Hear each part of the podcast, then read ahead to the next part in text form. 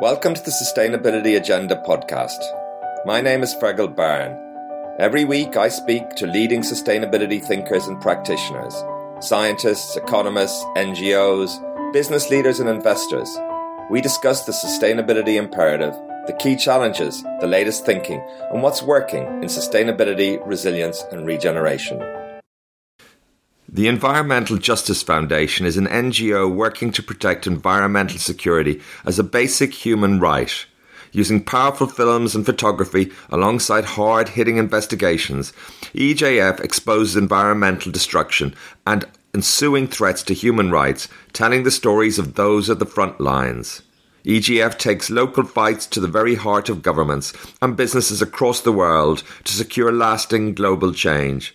By providing training for grassroots campaigners, EGF also helps to give a voice to the next generation of environmental defenders, strengthening global action to protect people, wildlife, and our shared planet.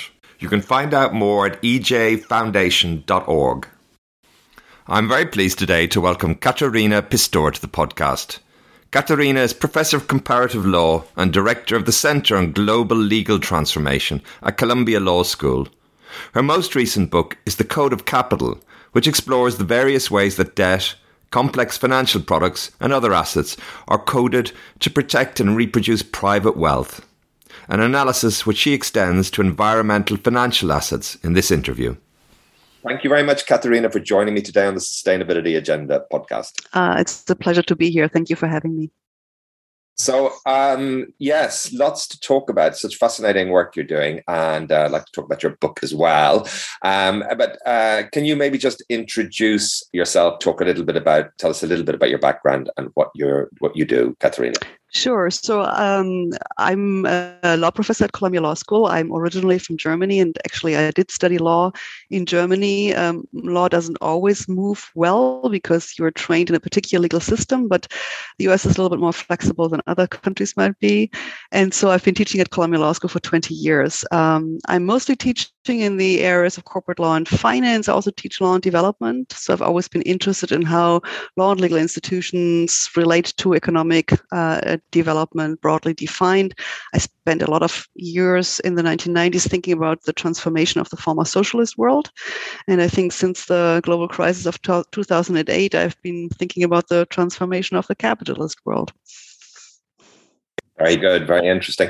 And your one of your concerns, I guess, and what you talk about in the book is the relationship, I suppose, between financial capitalism per se and the creation of financial assets and inequality and the history of that and how that plays out.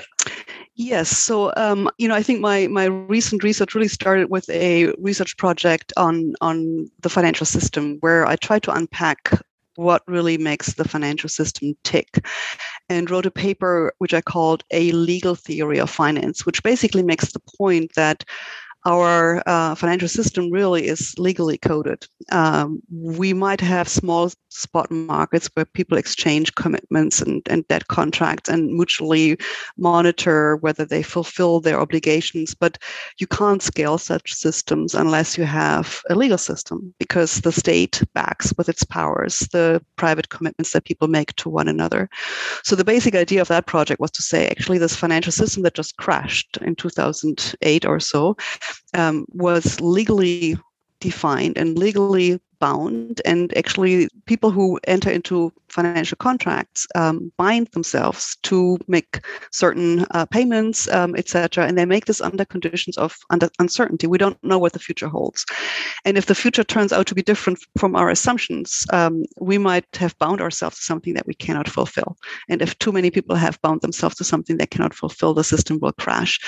So that was basically the idea of that paper. And when I looked at the legal institutions that are used for creating financial assets. Every financial asset is an IOU. It's a legal contract dressed up with property rights and collateral and channeled through trusts and corporations.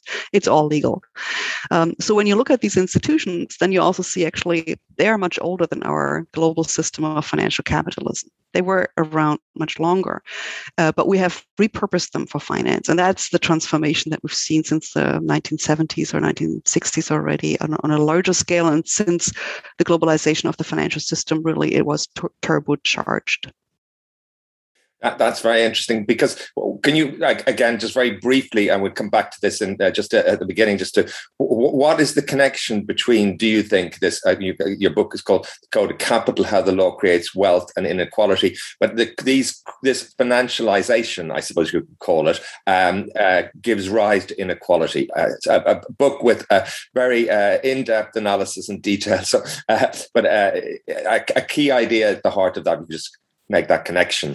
Yeah, the basic idea is that without the backing of the legal system, which is the social resource, right? We all play by certain rules. We have mechanisms in play, how we make laws and enforce laws and what courts should do. So this is a social resource. Without that social resource, private parties could not make wealth, because they depend on that. You have to have a property right, you have to have a collateral, you have to have an enforceable contract.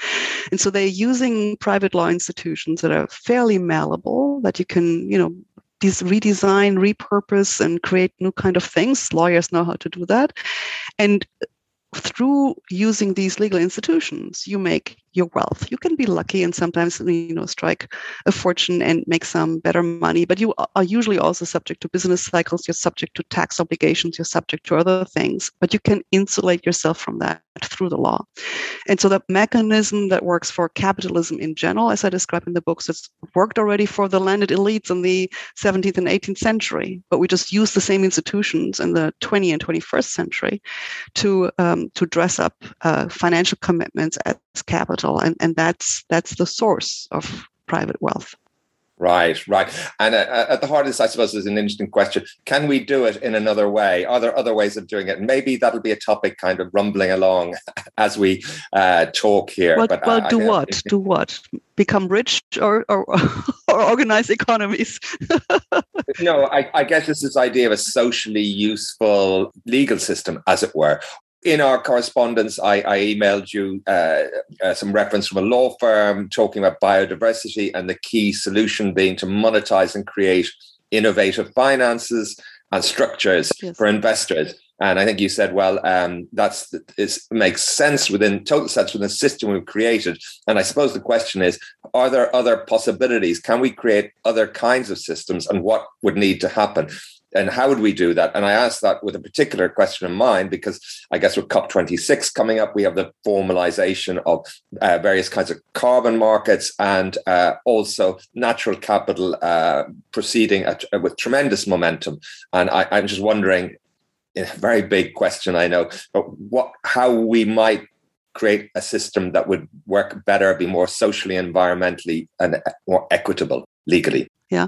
So I think that's really a fundamental question. So let me just say first on the strategies that whether these are hedge funds or other investors would prefer. Of course, what they would prefer is to make sure that they can invest in a new type of asset class and make the same returns that they've always made.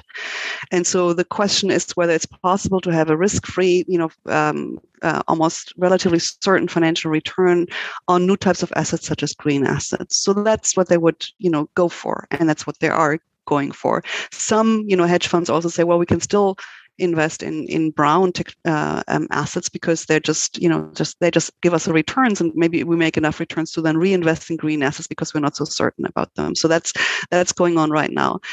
The underlying mechanism is always the same that I describe in the book, which is you make a complex system legible by standardizing certain things, by categorizing it, by creating sort of new types of asset classes, by disclosing, and ideally by having some security by the state that might actually say we guarantee this or we certainly back this with our legal system. So that you need as well. And what we're seeing right now is really an attempt to capitalize, to assetize nature and to capitalize on nature so that investors can basically shift their portfolio, reallocate their portfolio, make their money. I think it's the same thing that we've seen over and over and over again, but we've also seen over and over and over again that it works in a similar way. You skim the cream of the milk. And if things go wrong, you leave it to the socialization of costs. We've seen this in the financial crisis of 2008, maybe not as stark in the COVID crisis, where governments went in and also made sure that weaker and poorer people had some government largesse as well, not only those who had made all the money beforehand. The problem with the climate change really is that we can't really play these kind of games when we are dealing with a system like nature, which is bounded and which will not simply, relax its natural constraints to accommodate capital, again, as central banks and governments have done for centuries. And so the question is, will it work? And my fear is that it won't. And I think there are lots of reasons to believe that it cannot work with this in the system, because the structure is that you try to make gains and shift the risks to others. That's what capitalists have always done. But we are all sitting in the same boat. So the question is, how do we deal with this? You shouldn't hedge like a single sailor in a boat. We have to hedge the boat because we're all sitting in the same boat. And that, of course, requires that we are not relying on the same individualized property rights, but that we coordinate our risk-taking, and we also coordinate somehow who's bearing the loss. Nobody wants to bear the loss, but it's going to be loss intensive, and we have to think about how to share loss. Now, some people will call this socialist, but it has to be coordinated and has to be decided together, and we have to get people on board. Otherwise, they will just make wrong decisions and rebel against this, and then I don't think we will get the result that we need to make this planet inhabitable in the foreseeable future. Well, a lot of ideas in there, and I'd like to come back to some of them. Very important ideas. I just very quickly, you talked about socializing losses. Is that a political perspective, or does that come from your analysis of financial and legal frameworks, the way the assets are created? So I think it does come from this analysis, not just politics, because you can when you look at several centuries of capitalism, you can see that we have created institutions that allow private individuals and corporations, whom we gave the status of legal persons as well, to be protected from losses. We create limited liability for shareholders so they can take risk without having to take all the losses. So there are lots of legal institutions that we have created that actually incentivize investments into an unknown and uncertain future, and thereby, but that implies that we say you can do this, and you're not responsible for all the losses. Then you allow, corporations to create their own corporations, so they can, basically have all these subsidiaries, and they can shift the most risky undertakings to a subsidiary. If it goes under, it's bankrupt, but the parent company is still there and the investors are still making money. So I think the legal system itself has very much facilitated the reaping of private gains. That's what it's all about, and it's how it's always been justified. But by implication also meant that if the shareholders don't take liability, who does? Who does? The environment, other people, the taxpayers, the central bank with its monetary authorities, they do. That's very, very interesting. And I certainly want to go into that in more depth, really powerful ideas. Now, I was just looking, you were talking about climate change, I was just looking online before we spoke. It was an economist conference on sustainability. Smiling, senior executives from many of the most powerful companies in the world, keynote address from Bill Gates, all lining up somehow to save the world. Now, clearly it's a good thing, I suppose, that sustainability and climate are what they call a C-suite issue.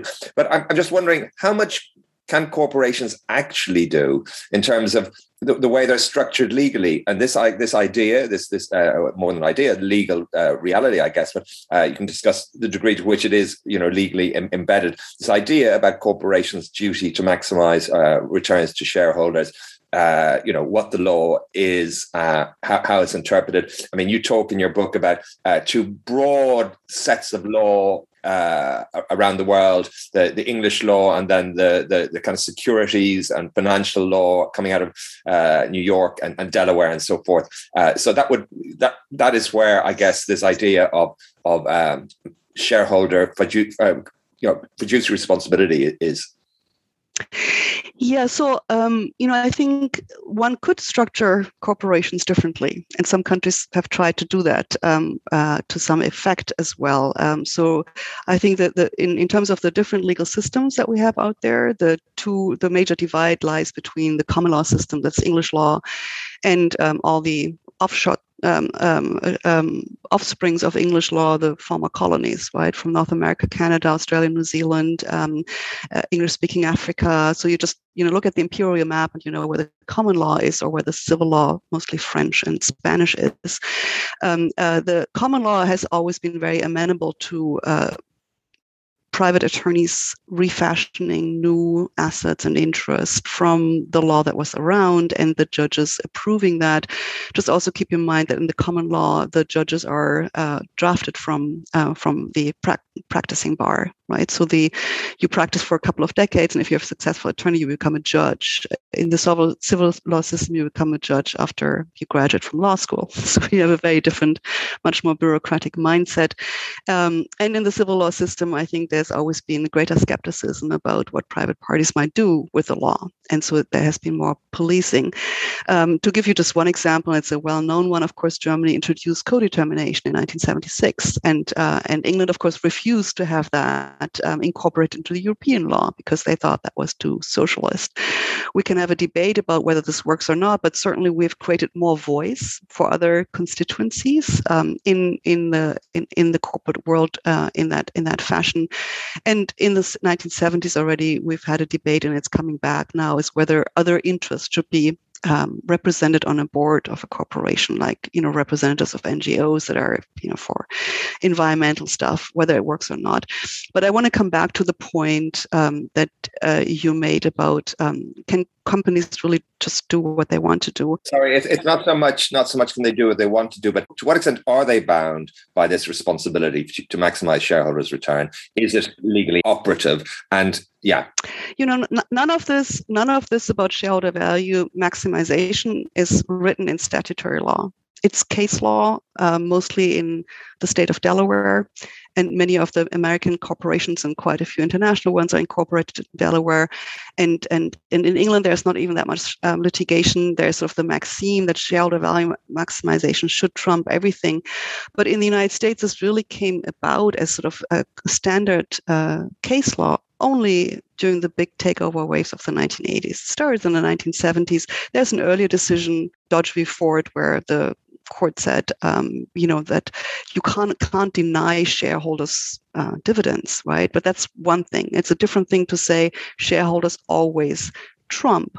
And that's something that has evolved only in the law of the 1980s. So, you just take a precedent and change it again, you could.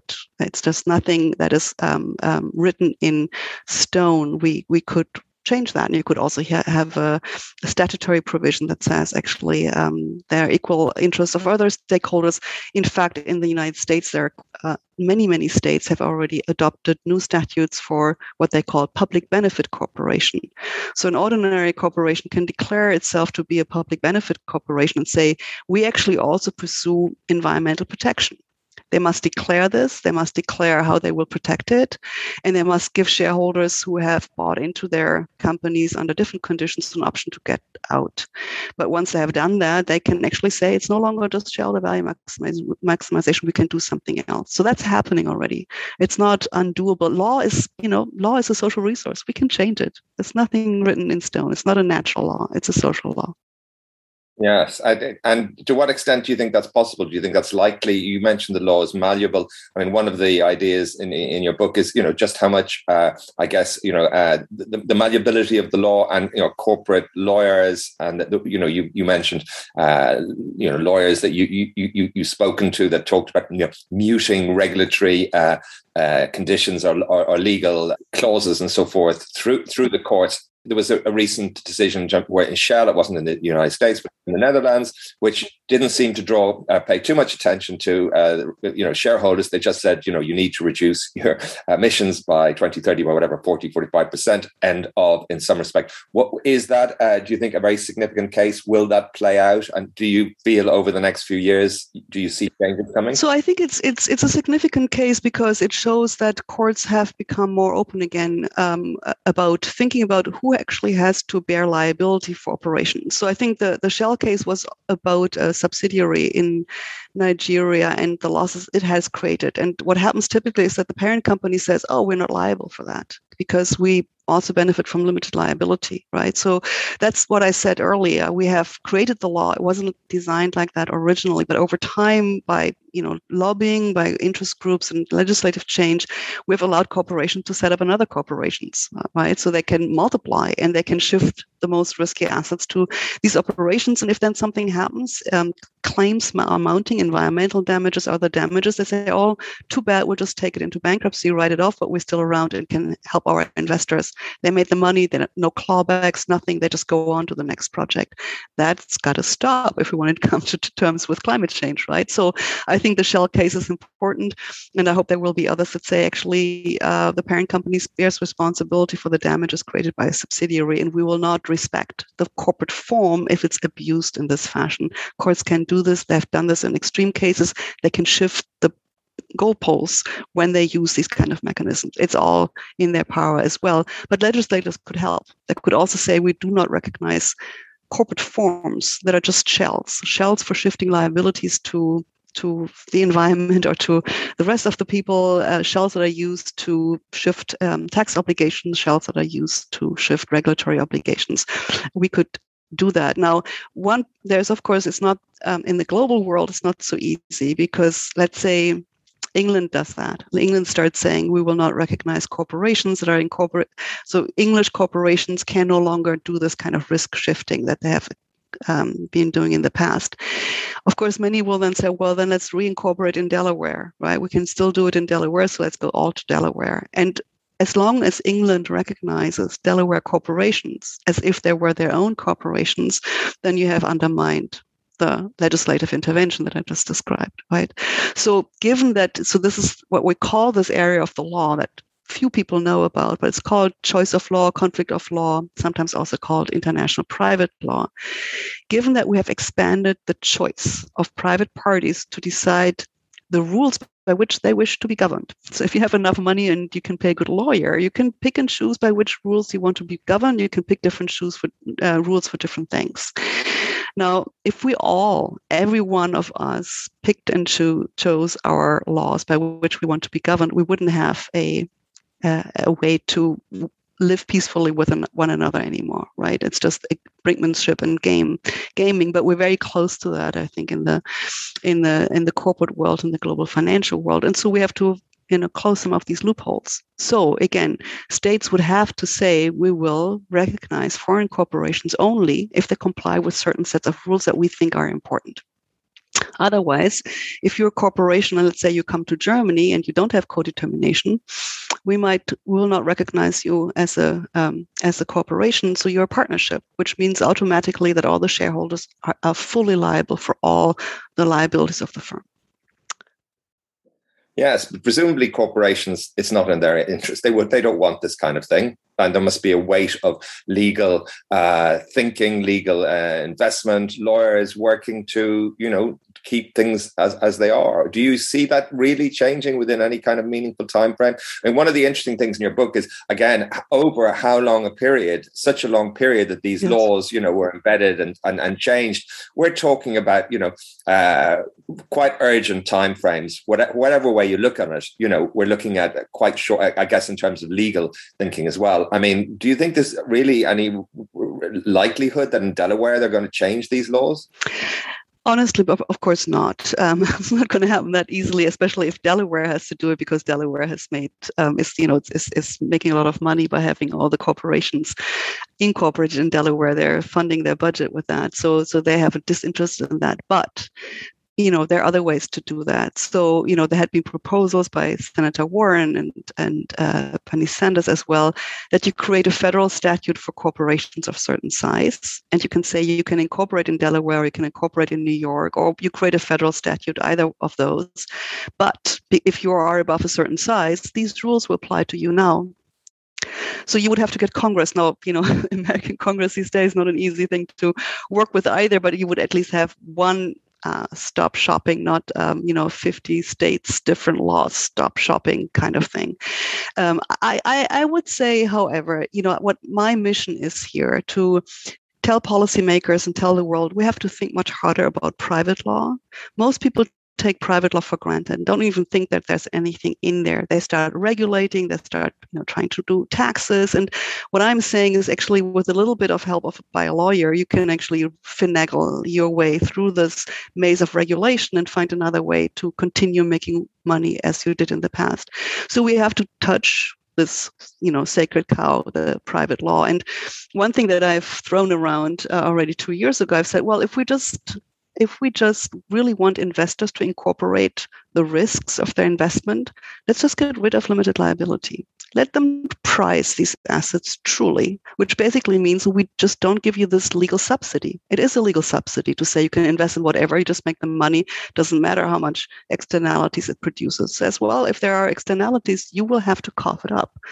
That would send a strong signal. So if we're talking about market-based solutions, let's talk about markets. Let's not talk about legal steroids that protect you from the effects of the market. I mean, that's very interesting. I was going to mention, you were talking about looking through the corporate form in various different ways. But if you look at the tobacco industry, when they were held accountable for, misleading the public and the health impact of smoking, huge fines and so forth. But to what extent were executives themselves held accountable when it comes to questions of, foreknowledge and misrepresentation in the fossil fuel companies? Are fines enough? No. Should we not be looking at saying, actually, these are decisions made by individuals knowingly, which had terrible health impacts in so many ways? They should bear the full weight of the law.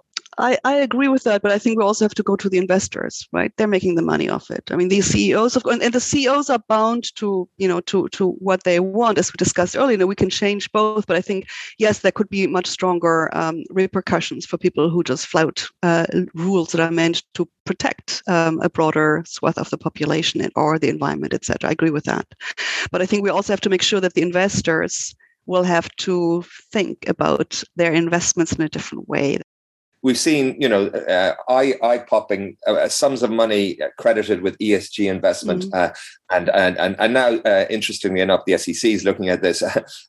Maybe even a view on that. But vast sums of money, supposedly looking at having ESG credentials, as it were. What are the investors' fiduciary responsibility, and to what extent have they scope to say, well, it was a good project, it's and it had really good environmental impacts, but actually returns maybe weren't quite so good. How are they legally bound, and is there a direction of travel there? Yeah, the investors are not really legally bound. I think the UK has come out with the stewardship ideas that their guidance is basically how investors should incorporate ideas about green investing, et cetera. And they rely then on this labeling, on the ESG indicators or other green indicators. And of course, as everybody who's in that game knows, every lawyer knows for sure, is you can game indicators, right? So the more green assets you have, you can just declare something to be green because there's some kind of funny offsetting with it. And that's where they're shifting their portfolio, because as long as the government then says it's green and that's fine, and there's some kind of authority that recognizes it, the investors can wash their hands, even if it doesn't work out, because they just did, right? What others had declared to be fine, just as they invested in CDOs and other stuffs before the, mortgage-backed securities before the global financial crisis, and told,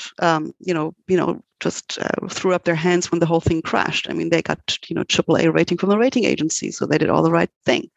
Well, this is just all these shields that we have created so that investors don't think about how they're investing. They only think about the bottom line, how much money they can make in the short term, irrespective of the externalities that they create. And that has to be reversed. They have to incorporate the costs of using their money to invest in certain things. And so I think limited liability for me would be one of the first targets, and reducing the options to shift your corporations into, havens of legal regimes that allow you to do this. That's very interesting, because COP26 is coming up, and there's a lot of work that's been going on in terms of carbon markets. The sums of money that various analysts and bodies talk about in terms of, you know, reducing fossil fuel and decarbonizing and so forth, you know, in tens of trillions, 40, 50, 60 trillion, depending on who you look at, by 2050. So vast sums of money. And as Daniela Gabor has looked at this, what she calls the Wall Street consensus, the way in which international multilateral banks and so forth are trying to, you know, structure these ways in which private capital can get involved, invest in green assets, as it were, particularly in the global south and so forth, and the way they're being structured. So vast sums of money are needed. And, you know, how should we think about structuring that or working that in such a way that, you know, because where's the money going to come from? In part, it will come from private investors for sure, to the degree to which they are, you know, going to invest the sums that we're talking about. But presumably something needs to change. Well, you know, I think this argument about vast amounts of money are needed to do this, and this is why we need the private sector. It's a little bit of a Faustian bargain, right? Because the investors are making money off that. It's not just that they have the money and then they give it in this investment. They're making money as they invest.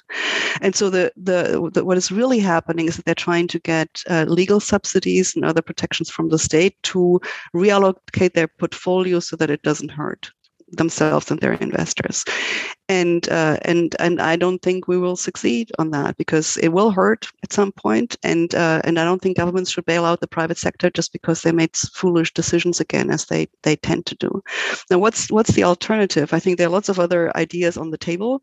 One, I think, involves the central banks that are also in participating in markets, and they are accepting certain types of assets as collateral when they hand over their own money, hard currencies, and you know, brown assets unfortunately have played a pretty important role as a safe collateral because it has made such great returns in the past. But I think the ECB certainly and other central banks are rethinking about how they should play into this. So I think major government and other independent institutions that work for the broader public have a big role to play.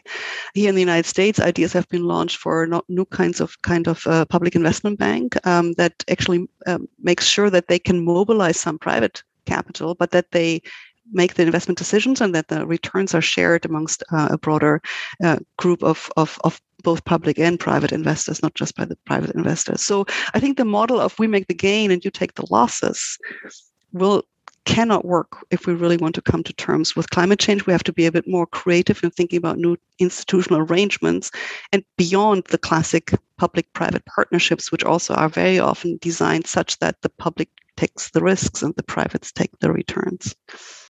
Yeah, very interesting. As we saw in 2008 and thereafter, you talk about central banks, and you know I know there's the network of the greening central banks and so forth. They're hardly the most accountable of institutions, are they? And this question, a lot of the multilateral financial institutions, the kinds of decisions that are made in the treaties and so forth, they're a little bit out of the hands and eyes of the general public. But so are the private actors, right? And they are indirectly relying on the legal subsidies that the states give them, or other subsidies. I mean, we just are reading the Pandora Papers and are realizing how much legal protection private entities have received. The fossil fuels are getting official subsidies from governments left and right without really this being made transparent. So yes, I share, of course, the concern that some institutions are not sufficiently accountable, but the private parties are by definition not accountable to the public for what they're doing. And I think that's what has to change. Before that, we can't have a meaningful discussion about that. Yeah. You mentioned ideas on the table and so forth. What about? I don't know whether this is something that you've written about in particular, but global financial infrastructure, some kind of IMF, something like that, structured with maybe environmental SDRs, creating, I suppose, some kind of equivalent of modern monetary theory working in a national economy, but creating credit somehow at a global level, at an institutional level. Are ideas like that in the air? I have not written about this, and I haven't seen a full plan. One would really have to think this through very carefully. But I think there is the kernel of truth or importance in this is that you know, money is created, you know, by powerful states usually. And the question is, to what extent could multilateral institutions replace it or should do that? But certainly some central banks and some governments in particular have much more flexibility to create the kind of funds that are needed also for environmental protection than is admitted, right? So the debates that, you know, governments have to first find the money to spend it is nonsense if you control your own currency and you can issue that currency to fund certain types of purposes.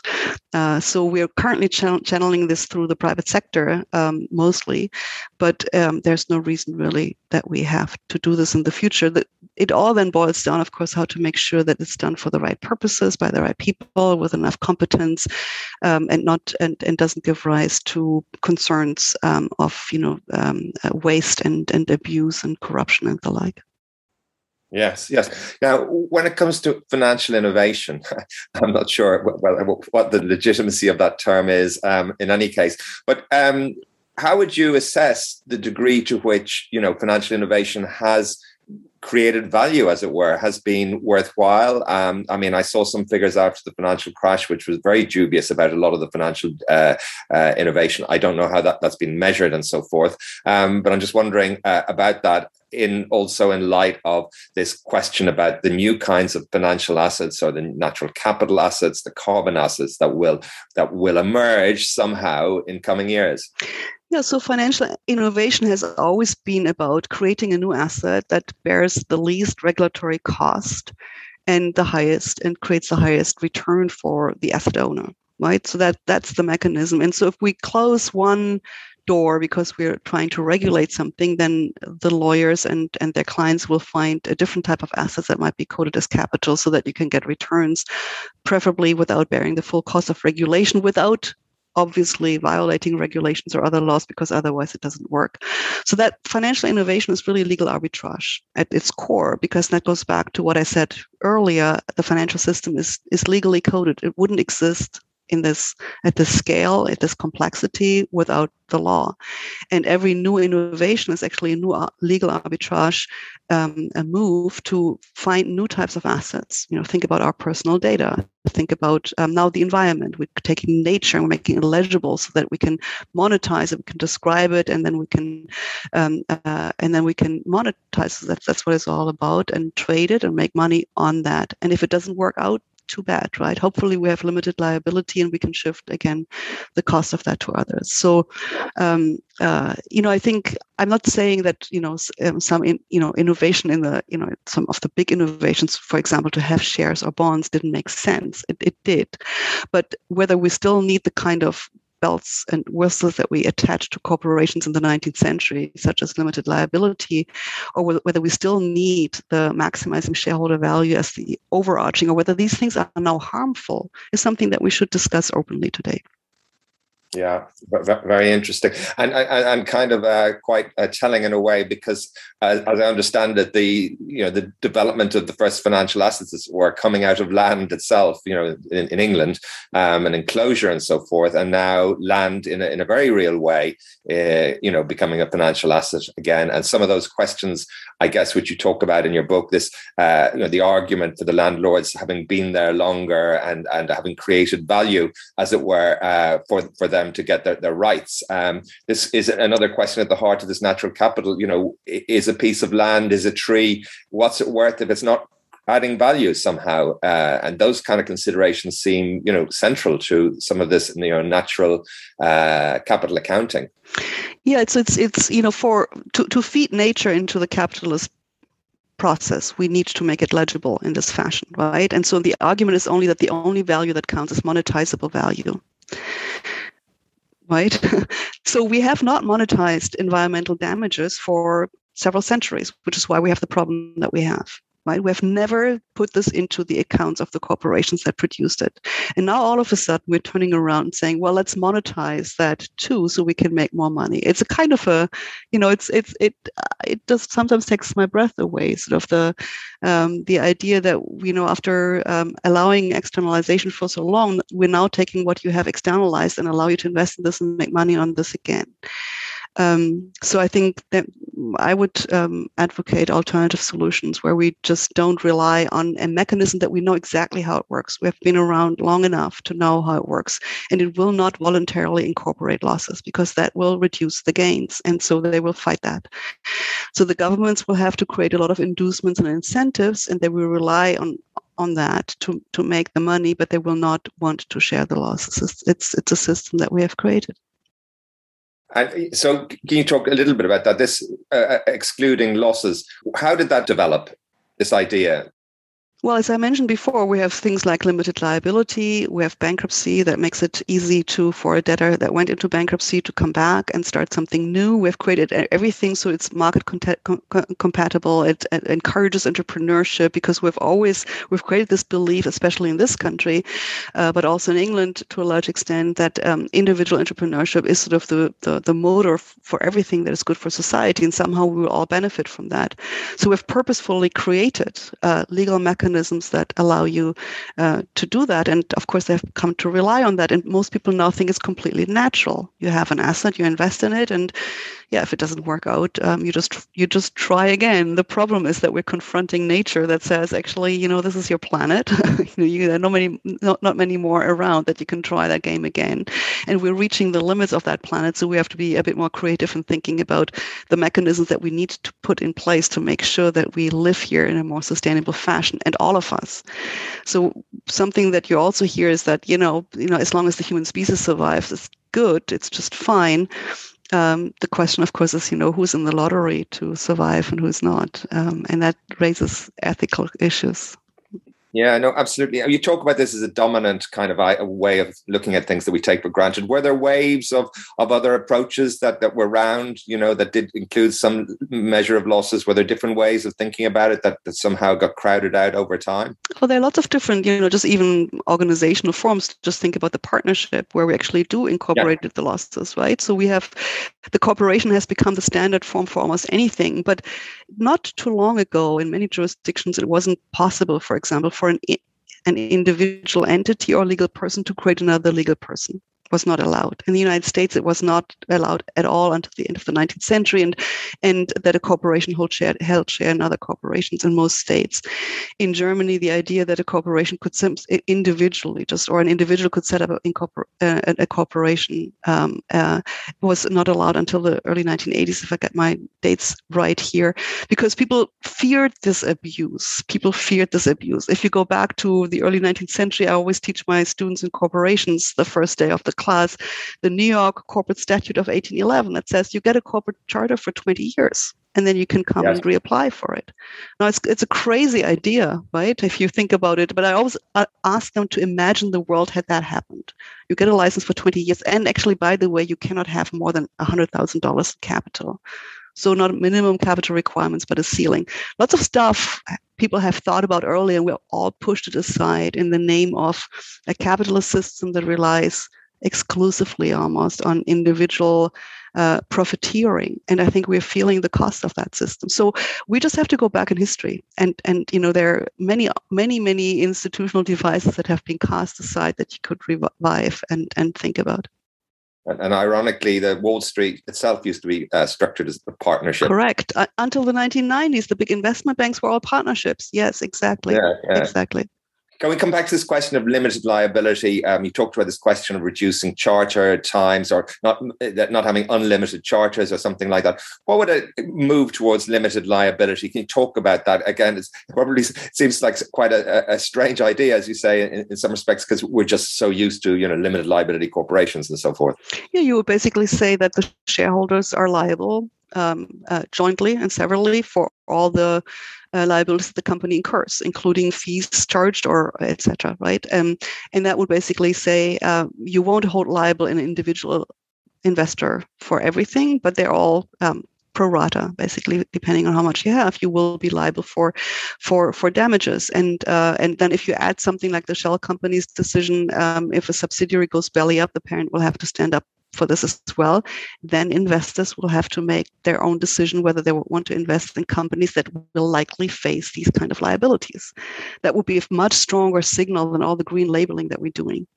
Yes. Now, when you're talking about finance and the way it's structured and losses socialized, and I was just looking at a book by William Goetzmann, Money Changes Everything. It's this rosy-eyed view that, you know, looking at basically saying, you know, finance has been indispensable to progress. I mean, clearly, you know, the limited liability form has worked in many ways. It has allowed this, new creation of new entities, you know, resurgence beginning again. And that kind of thing, and in many other ways as well, in terms of sharing risk, and some of these structures that come out of, you know, commodity markets and, you know, farmers and things like that, farming markets as such as they were as well.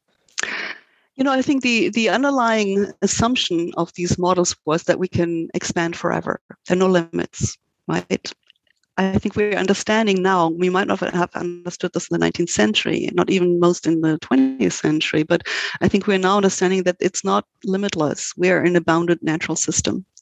So, you know, when you say, you know, finance is critical for progress, if you just look at the history and you don't think about the externalities of capitalism, of course, true.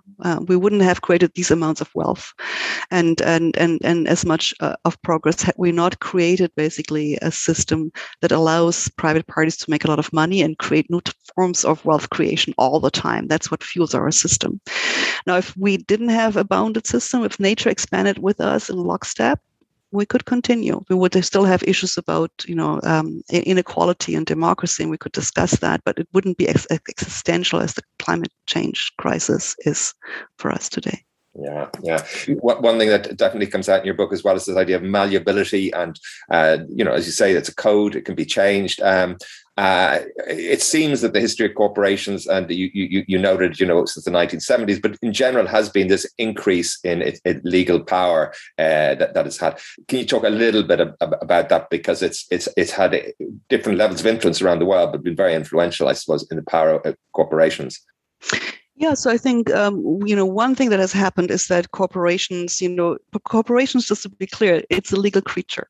You have to create them in law for them to exist, because we're all of a sudden saying this legal entity will be treated like a natural person. It owns its own assets. It sues and can be sued in its own name. It contracts in its own name. So we've created this legal fiction that is now around, right? And then we're starting to create other things as well. So this legal creature, even if it's created under one country's or one jurisdiction's laws, is nowadays recognized as a legal creature with all the bells and whistles it wants to have in most other jurisdictions around the world. So we have pushed very strongly for, you can choose your place of incorporation, come back and say, oh, yeah, I'm a corporation, okay? That's one thing we have done to make them more powerful, because they can procreate, they can create more subsidiaries, they can create more corporations, they can be recognized always, no matter which legal system they use. That, of course, is the most amenable to them, preferably even in a tax haven. And we still recognize it as a corporation. And then they can say, you know, when one of their subsidiaries goes under, we will just cut it loose and shed our losses.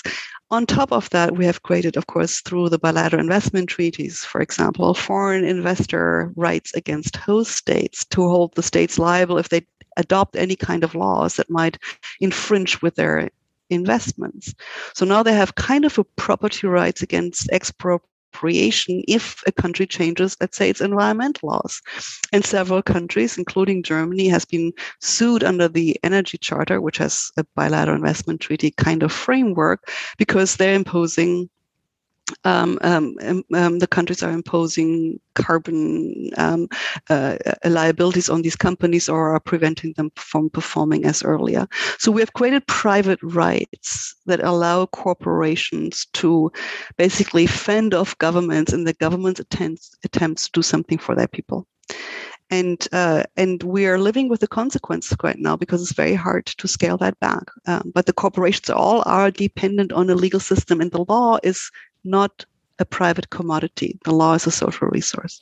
And if you've got a lot of money, and if you've got a lot of lawyers, and they're working within the system, and you talked about it like this idea of a scaffold and trying to find your way, holes, gaps in the scaffold and so forth, you know, with enough money and enough legal brains, as it were, they will succeed.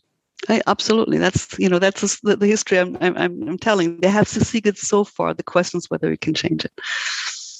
Right. The SEC, one of the SEC commissioners recently saying great concern about ESG disclosures are a bit technical there. And they're looking at some of the banks, asset managers and so forth. A lot of talk about this. Did that surprise you? Have things changed? No, I mean, I think these incidents sort of suggest, again, so, you know, there's a lot of gaming going on. And, you know, it's just not all in bad faith. You're just trying to make money, as you have always done, right? And so you're trying to classify something as green, even if it's not totally green, if that is where you can get the next margin. That's... Yeah. Do you think this is, you know, you talked about, is it the metamorphosis of capital? Is that what Piketty talks about? And, you know, particular classes of asset making, you know, higher returns or predominant returns, maybe at particular ages, particular times. There does seem to be just tremendous momentum towards natural capital accounts, all these different ways of working with this. Do you sense that the balance might be moving in that direction? Do you sense that investors and you know, capitalists in general, you know, corporates feel that this could be a very, very lucrative area? Obviously, yes, they do think it's very lucrative, but they also don't want to, you know, take the risk that if it doesn't work out, what we do then, right? Just, remember that we've already had decades of trying to, you know, do some green labeling in the airline industry and in others. And what we find out with hindsight is that all that was gamed. It didn't really reduce emissions. That's what we're up to. We have to really think about how to come to terms with actually doing something, not gaming the next financial returns. Yeah, so we've got the growth in carbon offsets. We've got biodiversity offsets. Mark Carney said. Yeah, but what are offsets? Yeah, so you do the same thing that you've always done, then you do a little bit of offset, but what does it mean? Is there enough of it? I mean, like, just there was an article in The Guardian yesterday about sort of the, you know, restructuring of home heating from oil into pellets, right? So you burn wood instead of oil, where it turns out that doesn't reduce emission. But we just did as if, because you can regrow trees, and nobody looked very closely whether we can regrow trees as fast as we're burning them. If we cannot do this, then this whole offsetting is a gimmick, and governments are subsidizing it. Yes. And now your book has been is superb and has been had much acclaim. The Financial Times, I think, one of their books of the year. Do you think is there I won't say a movement, but do you feel things are changing? They are changing at the margin. The question is whether they're changing fast enough. So I think it's, you know, I feel vindicated, of course, by the fact that many people are reading my book and want to talk to me about it. And I think I helped open the eyes of some people who were not aware about how this works. But that's sort of it's the first step, of course. Diagnosis is always the first step, you know, treatment, and effective treatment it's much harder. But without it, we wouldn't get people on board to really think about it in a different way. Yeah. What's next for you now? So, you know, a couple of things. One is sort of to write another book that explains sort of the underlying laws of capitalism in a sort of more general fashion, but also thinking exactly about the issues we discussed today, about how we deal with these the laws of capitalism in light of climate change. And another project deals with data. Data is another asset. So I'm looking basically at the next frontier of the assets that are being fed into a capitalist machine, and how it's done in the law, how it's done with technology, which is a different challenge, and what this means for our future. Including natural capital. I wish you the very best of success with your ongoing research, your work, and thank you so much for joining me today on the Sustainability Agenda. Thank you so much for having me. It was a pleasure to talk to you. If you enjoyed this interview, we recommend you check out Fitzcarraldo Editions, an independent publisher specializing in contemporary fiction and long-form essays. Founded in 2014, it focuses on ambitious, imaginative and innovative writing, both in translation and in the English language.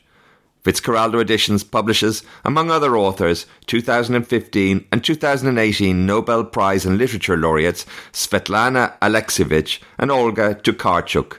FitzcarraldoEditions.com. Thank you for listening to the Sustainability Agenda podcast. I hope you found it interesting. It would be great if you could leave a review and share the podcast on social media. You can sign up at iTunes to make sure you don't miss any future episodes.